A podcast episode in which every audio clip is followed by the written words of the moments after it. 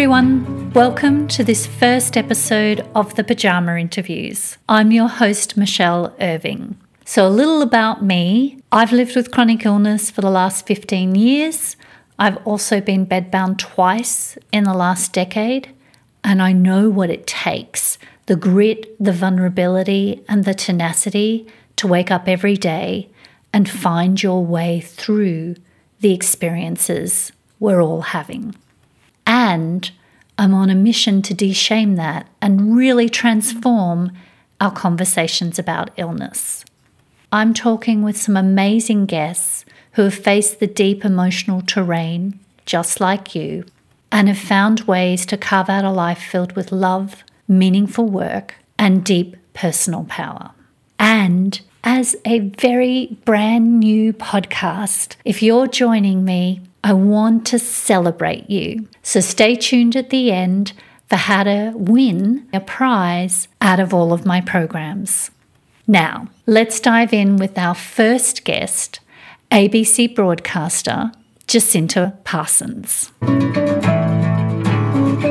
So, Jacinta, thank you so much for joining me. What I want to share with our listeners is that Jacinta is an Australian broadcaster and she's also a writer and has written an amazingly fantastic book called Unseen, which is a must read for any woman experiencing chronic illness because she captures the journey, the depth, the power, and the raw lived experience. So, thank you so much for joining us, Jacinta. Oh, thank you for those lovely words to kick us off. That's very kind and it means a lot. Thank you. Yeah, it really was amazing for me to read your book and it really mapped um, a lot of my own experience. So I'm wondering if you could share with us, firstly, what your condition is, and then a little bit about the research into illness that you did for your book. My condition is Crohn's disease, and I guess I was diagnosed um, in my early 20s with that bowel disease. Um, the book uh, and the research that I did into chronic illness sort of took me in all sorts of directions, as illness does, in fact, you know, looking into all the facets of what we experience when we have illness, because of course, it's not certainly just body, but of uh, a huge amount is spiritual and it's mind, it's societal, it's uh, preconceived ideas about what illness is, and it's structural how illness interfaces in a structured world that uh, hasn't necessarily um, been too kind to women or to uh, people in uh, diverse or from minority groups. So um, I went into all sorts of directions in the research and I found it um, illuminating, but probably very confirming to an experience right. that I had had. And I think in writing the book and in sharing it, even with you today, it's always affirming and surprising and wonderful to know that our micro stories, our experiences as individuals, have so much commonality right across the illness spectrum with other people and particularly other women experiencing chronic illness. Yeah, and one of the things that, you know, I've certainly discovered in my own work and you so clearly articulate is that illness is a normal experience. And you did a bit of a dive into how it is normal, but how it's been treated by society. And I wonder if you want to just capture for us what you found in that process, because we live in bodies, but the lived experience is as if there's something wrong with being ill. It is fascinating when you go back in history and look at the treatment of illness. Um, you know, you can see a whole lot of evidence around this notion that evil has, in, you know, in some way been um, encountered by the human, that it's a punishment, that the yeah. suffering is indicative of a bad life. Um, and so those very old ideas that were, you know, around sort of 16th century, etc., um, and obviously had a lot of mythology around them as well, and, and treatments um, that related to that kind of idea of being, you know, taken over by evil spirits, has actually strangely still been part of our unconscious. I think in a lot of ways. I think when we're unwell and we don't feel well and our body doesn't feel good, there's an immediate um, internal reaction to that about, oh, I'm, I'm not good myself.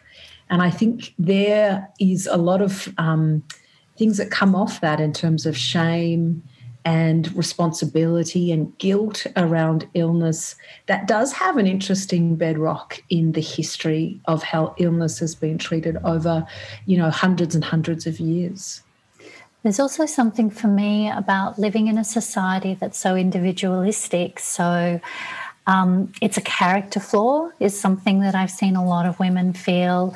Um, there's the ways in which we apologize for being unwell. And we don't seem to yet in our reactions from family and friends it takes like a lot of conscious discipline to speak back to that.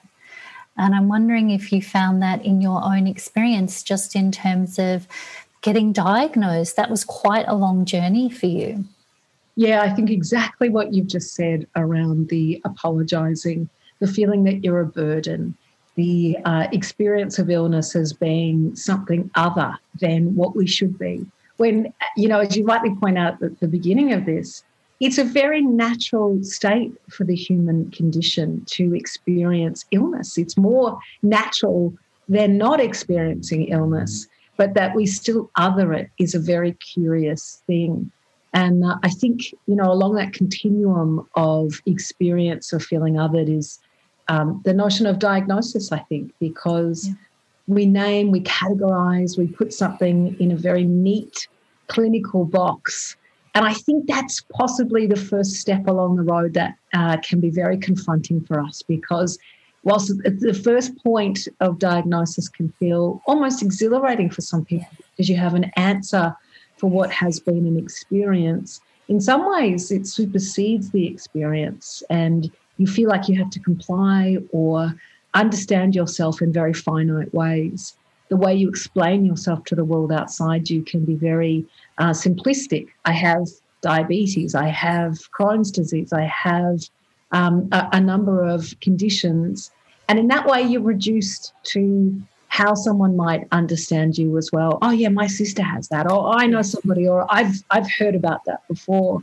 Yes. But really, the individual aspect of us as, as bodies, as humans, as conditions, as cultural, as gendered, means that our experience of illness, while has so much commonality that we mentioned before, is also very much embodied in us in ways uh, that is often very hard to give a shorthand description to. So while it's um, in some ways uh, liberating to be diagnosed, it also has a whole lot of complexity to it that I think we sometimes only find when we've travelled on that pathway for some time. Um, but you mentioned the diagnosis process, and of course, we have a range of experiences with diagnosis. Sometimes it's quick and it's simple, and other times it may never ever happen.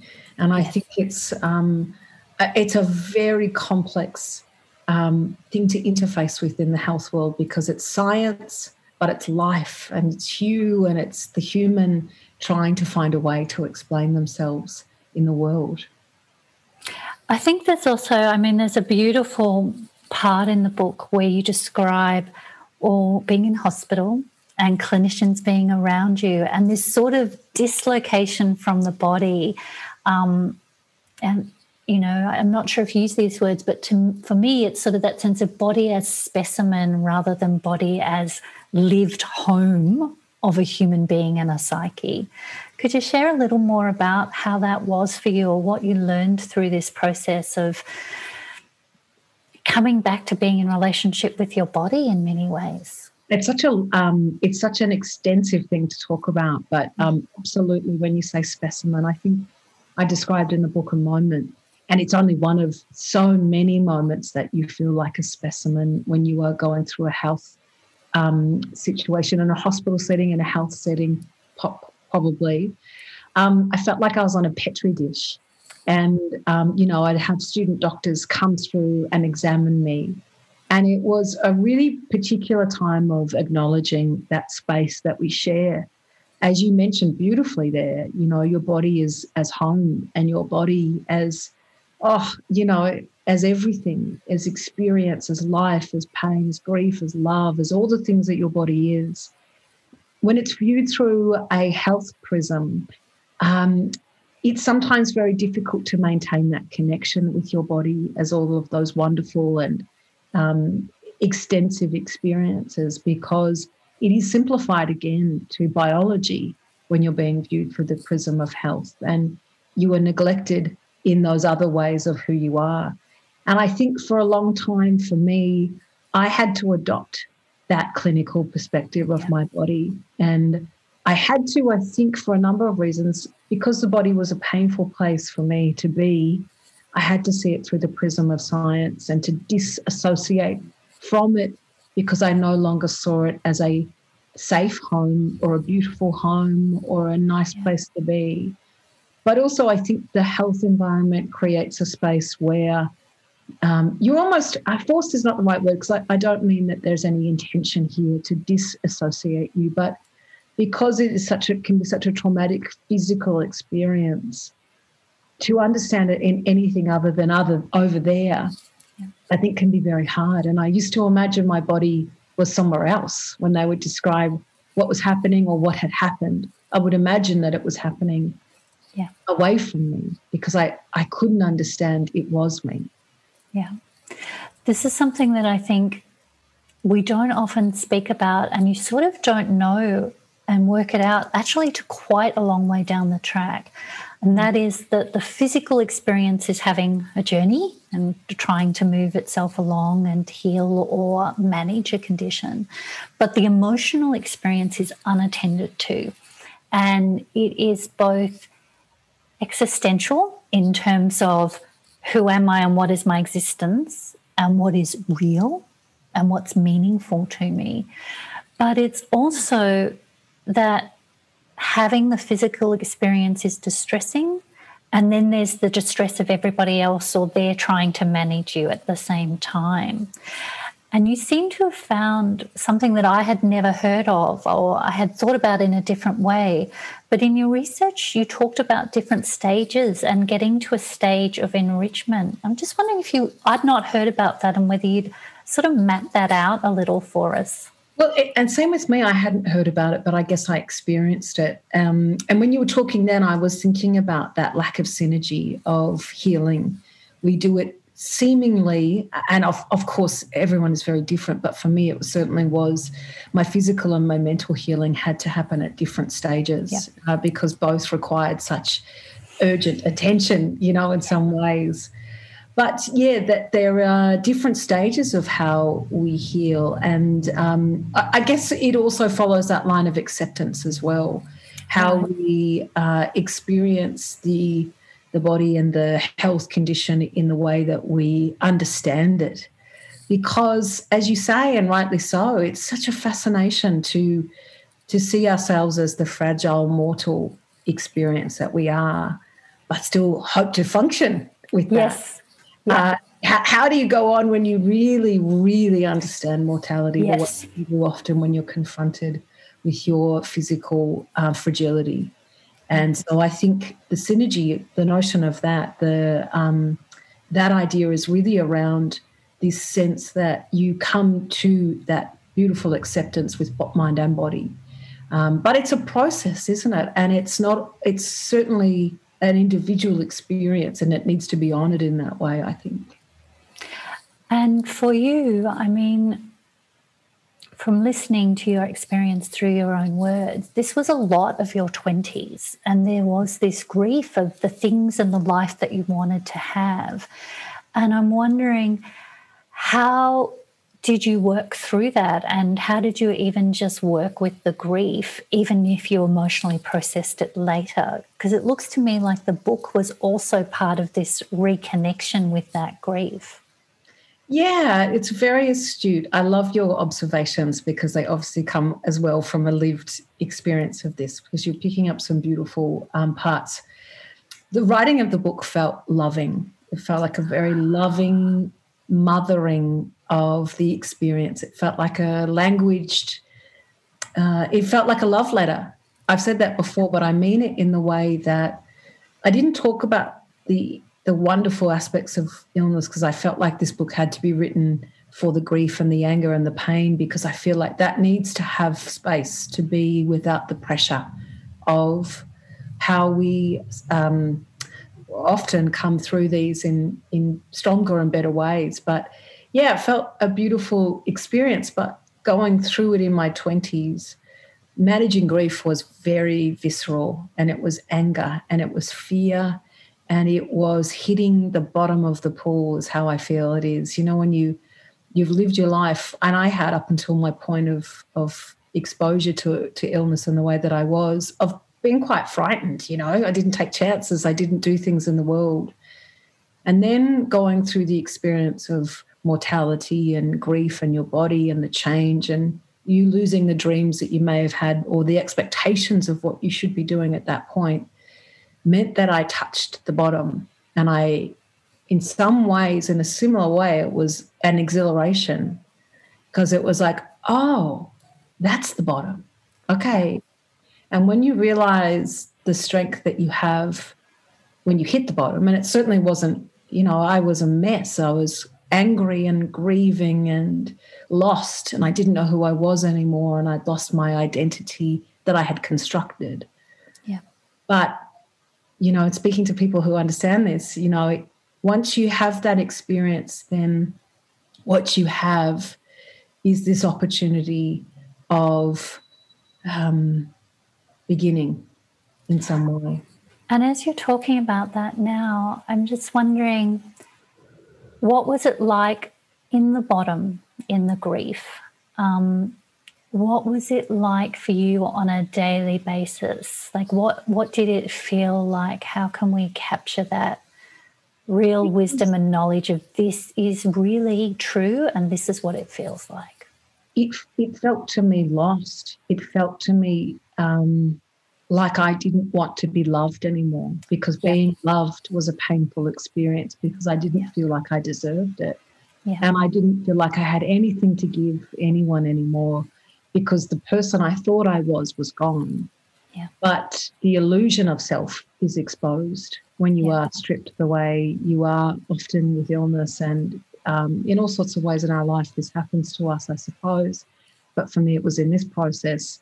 Um, where it is a daily struggle to feel like you can get through. You know, you're angry. I, I had a lot of anger and a lot of resentment around me. And I think I felt anger toward the love and I felt angry yeah. um, toward myself. I didn't love me and I shut out any hope for that. I was like, okay, get on with it. Yeah. Move on. Love is not for you, my friend you know you need to um, work out how you live in the world. And I, I, never got to the point where i didn't want to live in the world but i definitely got to the point where all right how do you shut out and just get on with it in a way that um, will not cause you the amount of pain that you're currently in? Because the pain was um, extensive on a on a psychological level. Yeah. Yeah really um it really this is where i so resonated in your book. And for me um, I came to that experience twice. So I came to it at 35 with a diagnosis, but I also came to it at that time where I was reading mythology. Mm. And I really found comfort in the story of Persephone, who's queen of the underworld. And she is stripped down and mm. taken to the underworld, but she goes down a maiden and she comes up a queen. Mm. And that to me was really potent so, even in those moments, I found that there were feminine stories and there were myths and there were ways to map the psychological territory.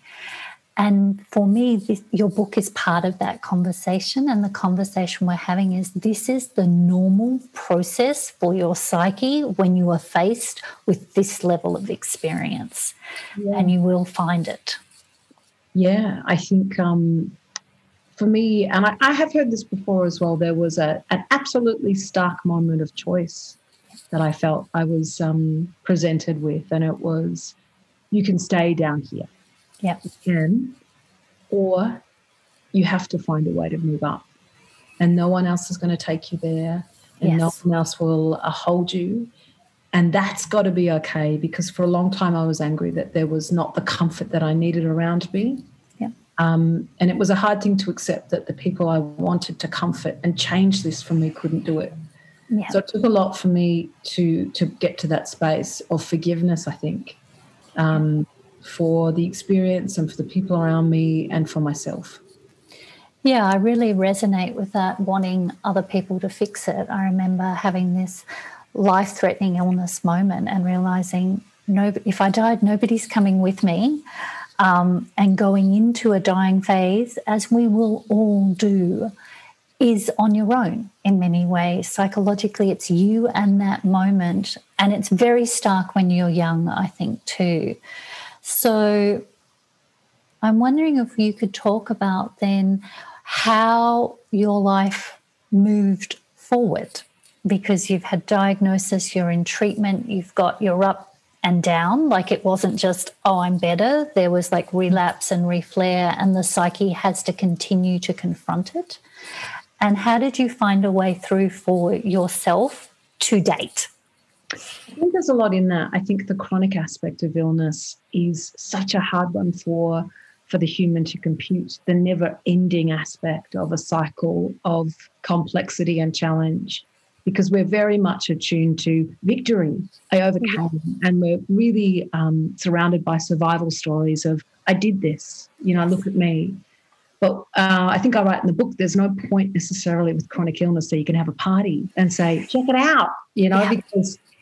And and I think that's also what's heartbreaking sometimes is sometimes you do feel like you got to the top and you're going down the other side, and then bang, something will happen again to uh, reinstate and reconfirm your kind of health status.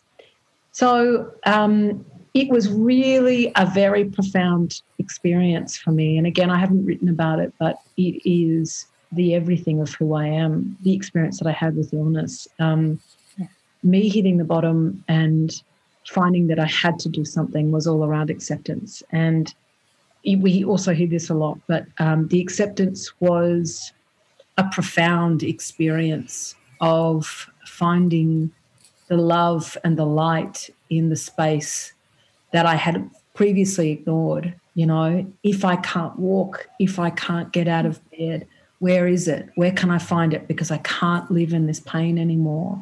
Yeah.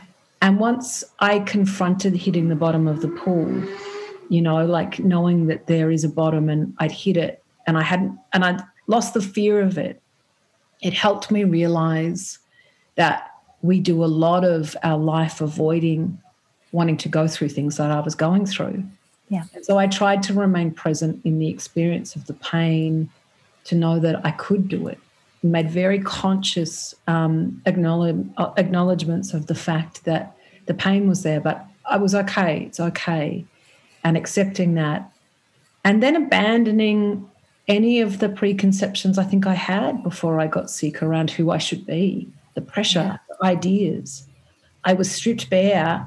And in that way, it enabled me to not be anybody. I could be, but I could be anybody. You know, I could be anything. What would I be? And so I asked myself that question Who are you now? Like, what, what are you now? If you have nothing left, what would you be? And so I answered that question, and I realized that that question is answered not in big stories of ourselves, but in tiny ones. You know, it's making eye contact with the people that you connect with every day, it's finding the love in small things, but it's also seeing the joy in trying to find your space in the world as well, in the small ways, not the big ways. And every small step is part of a bigger thing. So, I mean, it's a bit um, but it's the very, very truth of yeah. um, how I have maintained my life since I really hit the bottom has been this wonderful understanding that, oh, this is a bit of a game in a way. And yeah. I didn't realize that before.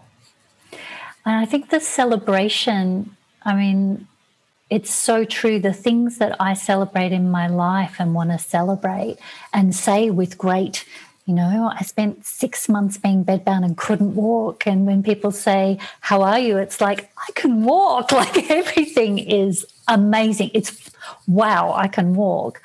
Um, and then you want to have a party, but I also find that there are the external relationships who want you to be normatively well or what they think of as well. And there's a glossing over what you think is the amazing achievement for the advice, the frame about who you should be as a person should be moving to get well. And I'm wondering, um, yeah, in your relationships, how did that work for you? Did you meet that, other people's desires and dreams for you and your health and what you should be doing? And how did you manage it? Yeah, and I think it's an, a very well traveled experience for people who are unwell and chronically unwell because if the status of your health, you know, isn't changing in perpetuity, couldn't say that word, yeah. um, it's very difficult for people around you to hold that. And I think I think where I came to with that is kind of a compassion for that. I think it is really hard, uh, and I don't know if that's if that's right, but for me, it was sort of understanding the limitations of the experiences of people around me and not being cross with them for that. Understanding that they have a desire for it to be okay and for it not to be okay is difficult to hold. It is an emotional experience for the people around you to see pain it's very hard if you have no control of that pain to be witness to it um, for a time when you don't know when it's going to end. You, you are out of control in a lot of ways. And I think in a compassionate eye, people are trying to make it okay in the way that they can control. So I'll tell you what to do. You do what I say, and we'll be all good. Shh, yeah. let's get better again. So I guess in that way, um, and it's not a it's not a happy story, but there's a great isolation, I think, that comes about because of that uh, sometimes an inability of people around you to hold you in the way that that you need. And so I think in in a lot of ways, I'm, I'm not advocating for this, but I found a way to manage myself, you know, and to do it without the anger that I began, you know, feeling about it. Just to sort of go, okay, well, people can't get it, but they do love me. Yeah. And maybe that's enough. Yeah, I think that's um that's a discipline. That's a real yeah. psychological and emotional discipline. Yeah. And I think of it as badass boundaries. The one thing illness will teach you is it will really, you have to get boundaries and you have to get them in your relationships fast because you don't have the emotional energy to, for want of, to fuck around with people for a long period of time. Yeah. So, over your experience, did you have ways of discerning about who you told what and, you know, which friends or relationships you spent time in? I'm just wondering, how did you work some of that out for yourself? Find out quickly, don't you, whether where your boundaries are. You know, um, I, I did find myself, and it's not healthy, but it's just the truth. I would say a lot, oh, but I'm okay, but I'm fine. Yeah. This is what's happening, but I'm fine, but I'm fine. I don't need you to tell me how to do it well. Yeah. Uh, but you know, you distance in some ways in that way because your vulnerability is really not um, able to find a home. So, you know, I did snap at a couple of friends when they would give me advice, and it was shocking sometimes at how the rage would be quite big very quickly, and they'd be like, "Hey, I just said maybe you should yeah. try smoothies," and it's like, yeah. but you're, you know, because of that enormous pain of of separation from people and understanding, it's actually it's a really hard thing to do for a long period of time is to hear that stuff from other people when really the complexity and the understanding of this is so uh, removed. But I guess I just I found other ways to connect. I think, and I think sometimes we do have experiences that isolate us, but that the connection is still really important. You outside of your illness is still important in some ways. Yeah, it's a hard one. I, I don't. I don't know the right answer to it because I think we are still learning about this society wide. And I think this is part of the book is hoping that people will read it and go, oh, right, yeah, you know, or, you know, that haven't had illness experience. Yeah. Yeah. I think it's, um, it's very topical. Um, there's a lot more conversation in the last 18 months about chronic illness than I've ever seen. Yeah. And for me, like I think society's having the experience that we've been having for a decade or more. And, and people sort of say, Oh, how are you going? 2020 was tough. And I'm like, no, 2020 was normal. Yeah. And it's just, it was great. It was better. Because a lot of people I spoke to too said, you know, like now people do what I do every day, and it's brilliant because you know everyone's at home, so I'm not missing out on anything at the moment. Yeah, I know, and I think I hope we'll become a more compassionate society. I mean, all of us have got areas that we've got to grow our compassion and understanding with other people, and hopefully the pandemic gave us an opportunity to to walk in other shoes for a little bit that will stop us maybe being judgmental or quick to um, dismiss, you know, the other's experience. Yeah, and you suddenly see everybody wanting it to be over quickly, and sort of that slow realization mm, this is going to go on for a while. Um, yeah. One of the things that intrigued me in your experience was meaningful work, finding your way and navigating work. And I'm wondering if you might share with us, you know, how that went for you, what you wanted, and then how you actually have come into a very public life in the middle of this experience. Yeah, it's quite, it's directly related to the experience. It really is. And again, I don't talk about this that much because I don't know, but, um, uh, you know, in asking myself, what am I and who am I? And rather than feeling like everything was completely for other people, what, before I got sick, I just didn't think I could do anything, you know. And I think what getting sick shows you is, uh, well, that life isn't as you think it is. It showed me that, and that everything is is small moments of grace, if I could say that. You know, small moments, and so. I did a lot of jobs in my life, and when you're unwell, you're doing anything you can. If you can do something from bed, you do. If you can do it just for a couple of hours, like I was a, a fairy at a party with a colostomy bag, you know, under my tutu, you know, like so, the amount of jobs that I have done in my life to get by and done them when I'm being so sick has been quite amazing. But just small steps, I think, you know, just um, what is it that you love? What is it that you love? But also that everything that you do, you can bring that to. You know, I, I have tested myself with that theory in many jobs to go, if I love this, if I bring absolutely my my love to it, can I enjoy it in a different way? And I think you can. But it's a really, really, really challenging, exposing, confronting part of being unwell is that you and your hopes and dreams for work can be completely side swiped. Yeah. Uh, for me, the side swiping meant that I'm not a teacher now because that's what I was doing. Uh, and so I found my way slowly into radio. Which is so curious because it's sort of the public dream and it's the path that you sort of ended up taking because of your experience, which yeah. is wild in the process. It? it is. It is, but it was like, um, you know, I sort of, okay, this is really getting into it, but I had in my mind, well, after I got sick, that I would do my life like that. So, so tell me more about what you're showing us. So just my hands are out, and I thought, okay, you've you've lived so far until this moment of illness with you know this kind of like I'm going to crunched in, yeah, ready to fight, ready and just like you know frightened. And so instead, you know, I'm just going to see what the world is and and say yes. You know, so I just I opened myself up to experiences that also came my way, all that sort of stuff, but just said yes and did it with um, the knowledge of what illness gave me, which was, you know, things change and move and you've got no say.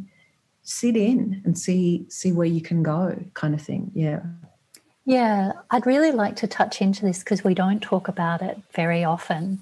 Uh, but for me it is something that i really work with and share is that meaningful work has a serendipity of coming to you and illness actually for me and for others opens up your intuitive system. It actually means that you've got a pretty good radar of what feels true and can move towards and what feels no that's that's just going to exhaust me so mm. you did very briefly mention at the beginning of this the spiritual aspect of illness mm. and i'm just wondering is there anything you'd like to in your own experience share because to me it can be a portal into more Well, yeah, I think uh, absolutely. Okay, so just from my perspective, Yes. certainly not speaking globally, which I think the book does in a way is try and look at it Yeah. kind of more broadly. But for me, um, it aligns with that whole identity being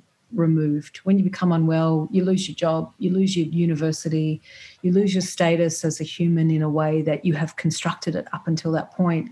And so for me, it was once you've lost all of those things, who are you? Yeah. And in the asking of who you are and in the facing of fear, um, I realized that my fear was, you know, mortality. I'm scared of dying if we're really going to talk Yep. about it, you know. And so that takes you into a space of, well, what is this? And who am I? And what does it mean? And I think for me, it was a pretty unavoidable experience to go through and investigate that as a spiritual question. You know, Yeah. what what are we? You know, if we if we don't have the trappings of the world to keep us busy, Yes. we're alone and quiet for a lot of the time. Is there possibly joy? And if there is, what is that? If if we can't make it, if we can't go to work and get it, if we can't eat it, if we can't do the things Yes. that we would normally do to create it, what is it?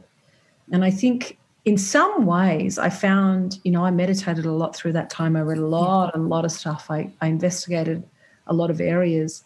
It was my most beautiful time because there was nothing to occupy me in any other way. There was no other human experience to have at work where people are annoying you or, you know, there was such solitude that I was really able to investigate. I investigated pain. I, I really challenged all the things that I'd gone through because finally I'd had some space to think, well, what is pain? What am I doing? Why? How am I holding it? What does it mean? You know, I, and it was um, pretty extraordinary, really, to be frank. So tell us a little more because pain is such a part of the everyday experience. Yeah. And um, there are a whole lot of um, places out there that want to tell you how you can alleviate it and how to change your thinking or how to eat this or eat that. And I certainly found my own way through it, and I'm happy to share in the intimacy of the conversation. But I'm curious for you did you find a sudden cure or a way to think that resolved pain for you? No, but I, I think, um, you know, and I really want to acknowledge how absolutely unbelievable pain is for your psychology because you feel like you are on the edge and anything will tip you into the abyss because you are holding on with fingernails when you're in extraordinary pain for a prolonged period of time. But I guess my investigation was around how I told myself about it, Yep. how I braced it, how I braced against it, how I was frightened of it. And I think what it caused me to do because I couldn't avoid it, you know, I couldn't get away from it, was to challenge my reaction to it. You know, Yeah. what am I doing? Um, and I think the fear of pain is pretty incredible. I will say too, though, that pain and the experience of it makes it very hard to experience more. You know, I, I used to think that the more operations I would have, the better I would get. But I think it kind of builds upon itself in some ways that it sometimes gets harder to deal with. Yeah. So I, I want to acknowledge that as well because, you know, I think it's a very dynamic, complex thing that we have with our body and pain that we experience because it just it just reverberates through our spirit as much as anything. Yeah.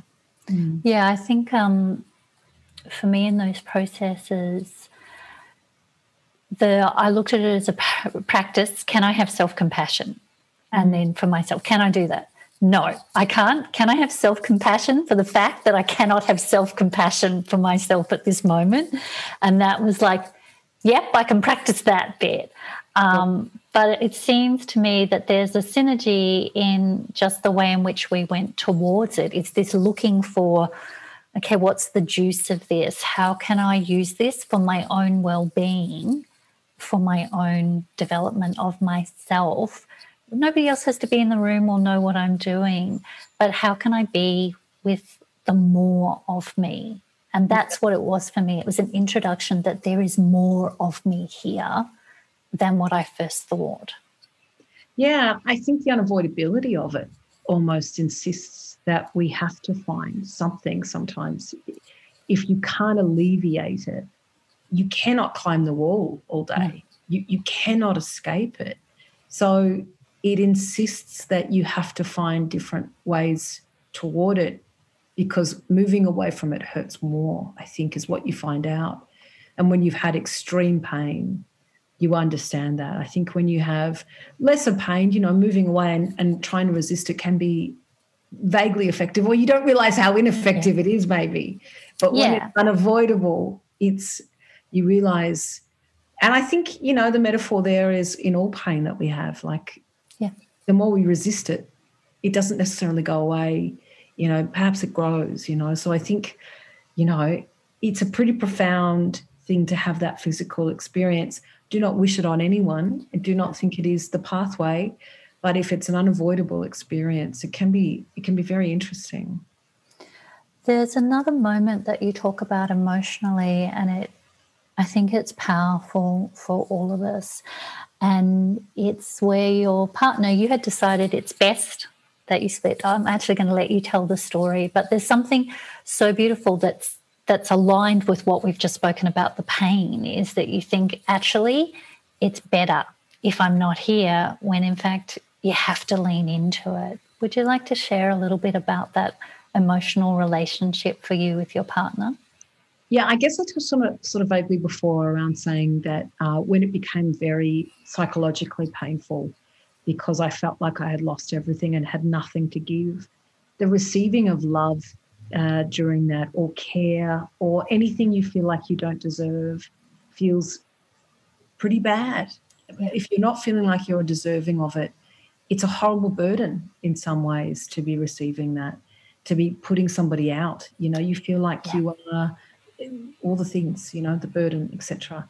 So there's also I, something in that moment about not wanting them to have more pain because of you yeah. I think as well. It's not just the burden. You don't want them to go through the pain. Because I can't actually bear that. I can't bear giving it to you. Not because I'm a nice person, but no. because I can't bear it. I can't, bear the I can't carry it because I'm mm. so yep. upset that I've given it to you. I, I can't, you know, I think that's the truth of it. It's it's not because I'm sweet, it's because no. I can't handle this and I'm yep. cross and I feel terrible about myself and I don't want you to see me like this, and I don't want to be seen, you know. And so I kind of made a plan that uh, my partner of a number of years at that point, who's, well, the end of the story is he's still married to me um, 20 years later. I said, Look, hey, you know what? You're the best. You've been great, but I reckon you should let's break up. I will tell everybody that I forced it upon you. No one will judge you because this is too much and it's too much for you. And I know you want to get out of it anyway because who yeah. would want to do this? Yeah. And um, I really thought that that would be what would happen. Mm-hmm. You know, of course, easy. I'll give you a free pass from yeah. this experience. But in a beautiful, unfortunately, very difficult thing, he said, No, dude, you know, I'm here, I'm in this, this is mine as well. This isn't just yours. Mm. So, again, as you mentioned, there was just sort of an unavoidable um, experience of having to accept who you are, the sharing of this. I can't do anything, I don't like it, but I have to find a way because you're not going anywhere and you're really annoying me by not going anywhere. yeah. But you're not going anywhere. So, you know, what am I going to do about that? And I think you know, that self love, that whole kind of um, can I be kind to myself while I feel such enormous pain? Because that's our immediate reaction is if we're in pain, we are pain. We feel like we are that. It's um it's trying to understand that as well. And I think emotionally, this is really important because it's the other side that we don't talk about is I totally resonate with you. It's like okay, the best I can do is give you the gift of not being witnessing me because that is the best gift that I could give myself in this moment in this relationship. Yeah. And I want to share with our listeners that, you know, you joined this relationship at a very young age. And as you say, 20 years later, I came into a relationship four years ago, having lived alone for 20 years. Mm-hmm. So there's not one way to do this gig.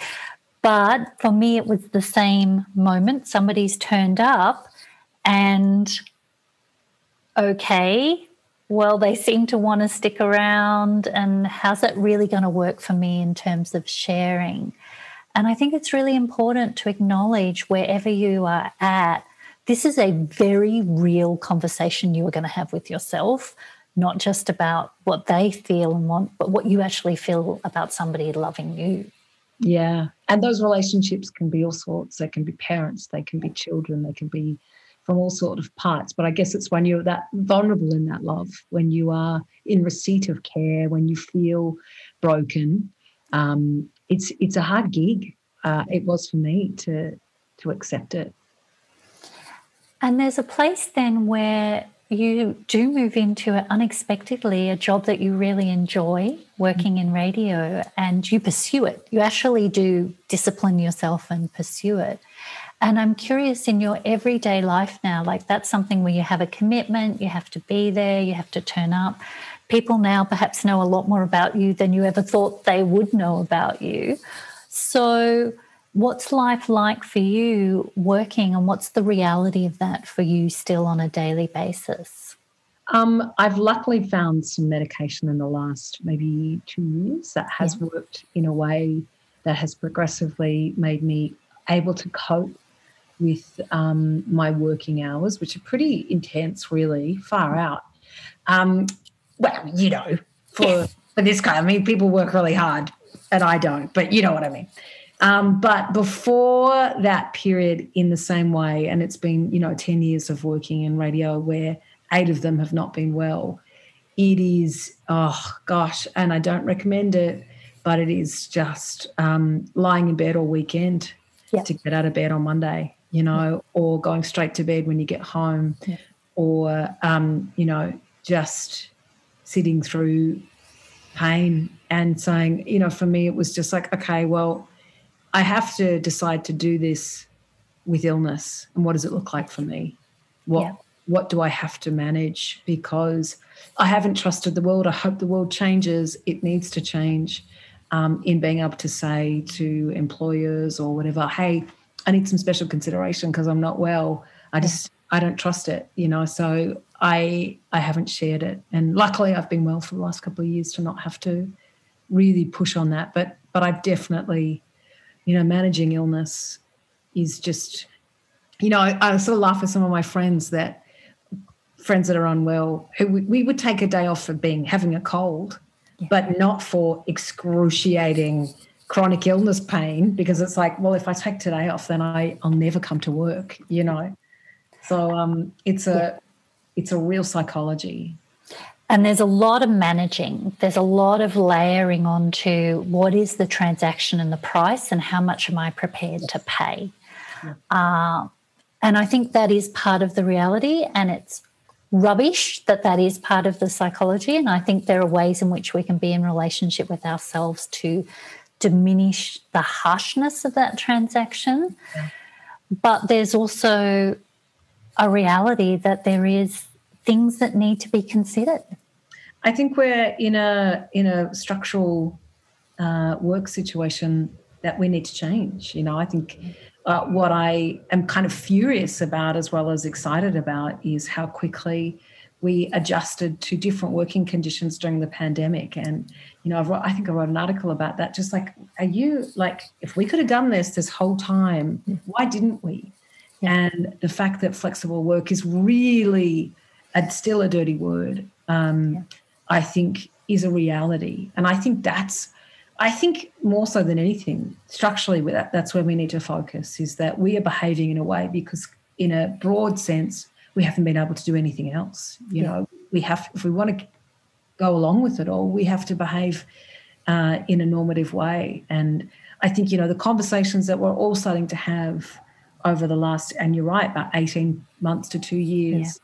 Um, are like nothing we've ever done before. And we're finally going, oh yeah, hang on, why why do I put up with that? You know, we haven't even had that honest conversation yet with ourselves. So I'm hoping that the, the changes will come faster than than they have obviously you know up until this point yeah i find it fascinating you know i work for the department of health three days a week until i left to do this work and it's like i had to work out all the it and i'm sure you like there's all these things you had to work out and then all of a sudden that oh. got cured within five minutes apparently 24 hours and the whole of the state's working from home with VPNs and it's all fine and we're doing Zoom meetings and all the things. And it's, I, I just like, right, you know what? Mm. Yeah, fair enough.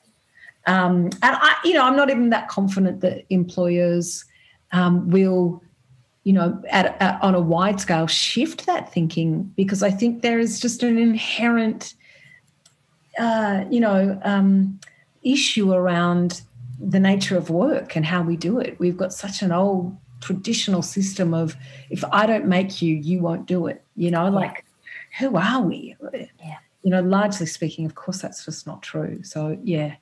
I think and also the heart. You know, I found that it's your heart when you turn up with your heart. My dedication is to my authenticity. And I mean, that's really what you've laid on the table in your book is your authentic experience.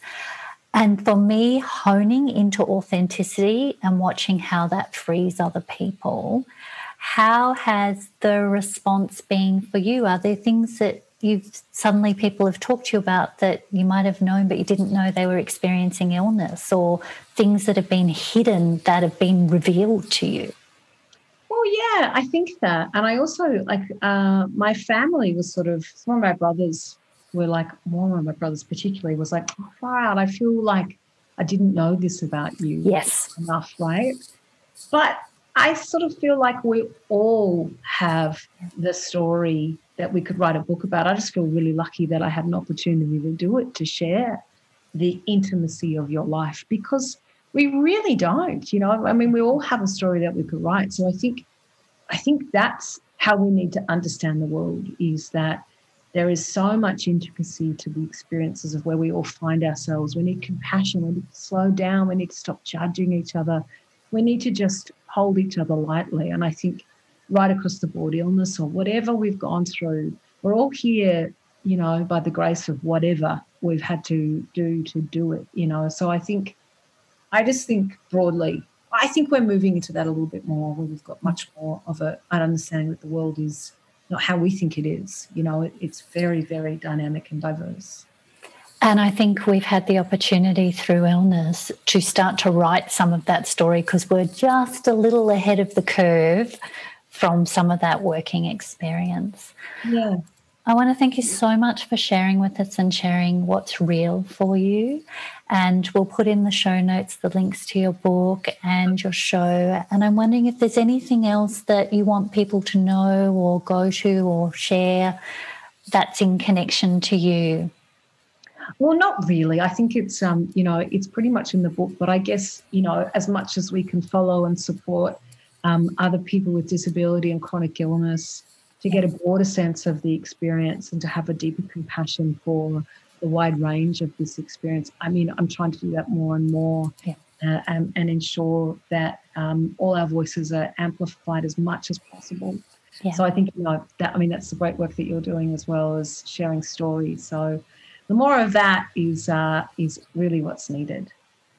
Thank you so much, and um, I really wish you joy and beauty in the life as you continue to flourish in a way that works for you and your body. Thank you so much, and to you too, uh, right back at you. Thank you.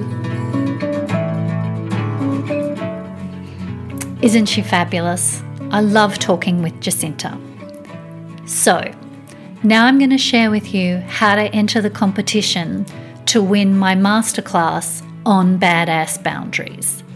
All you need to do is hit subscribe and pop over and follow me on Instagram at Michelle Irving Official and just tag me in the comments in one of my posts.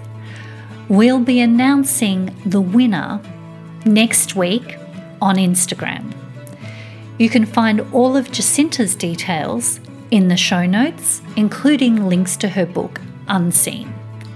And next week, we'll be diving in with author and musician Sarah Ramey. See you then.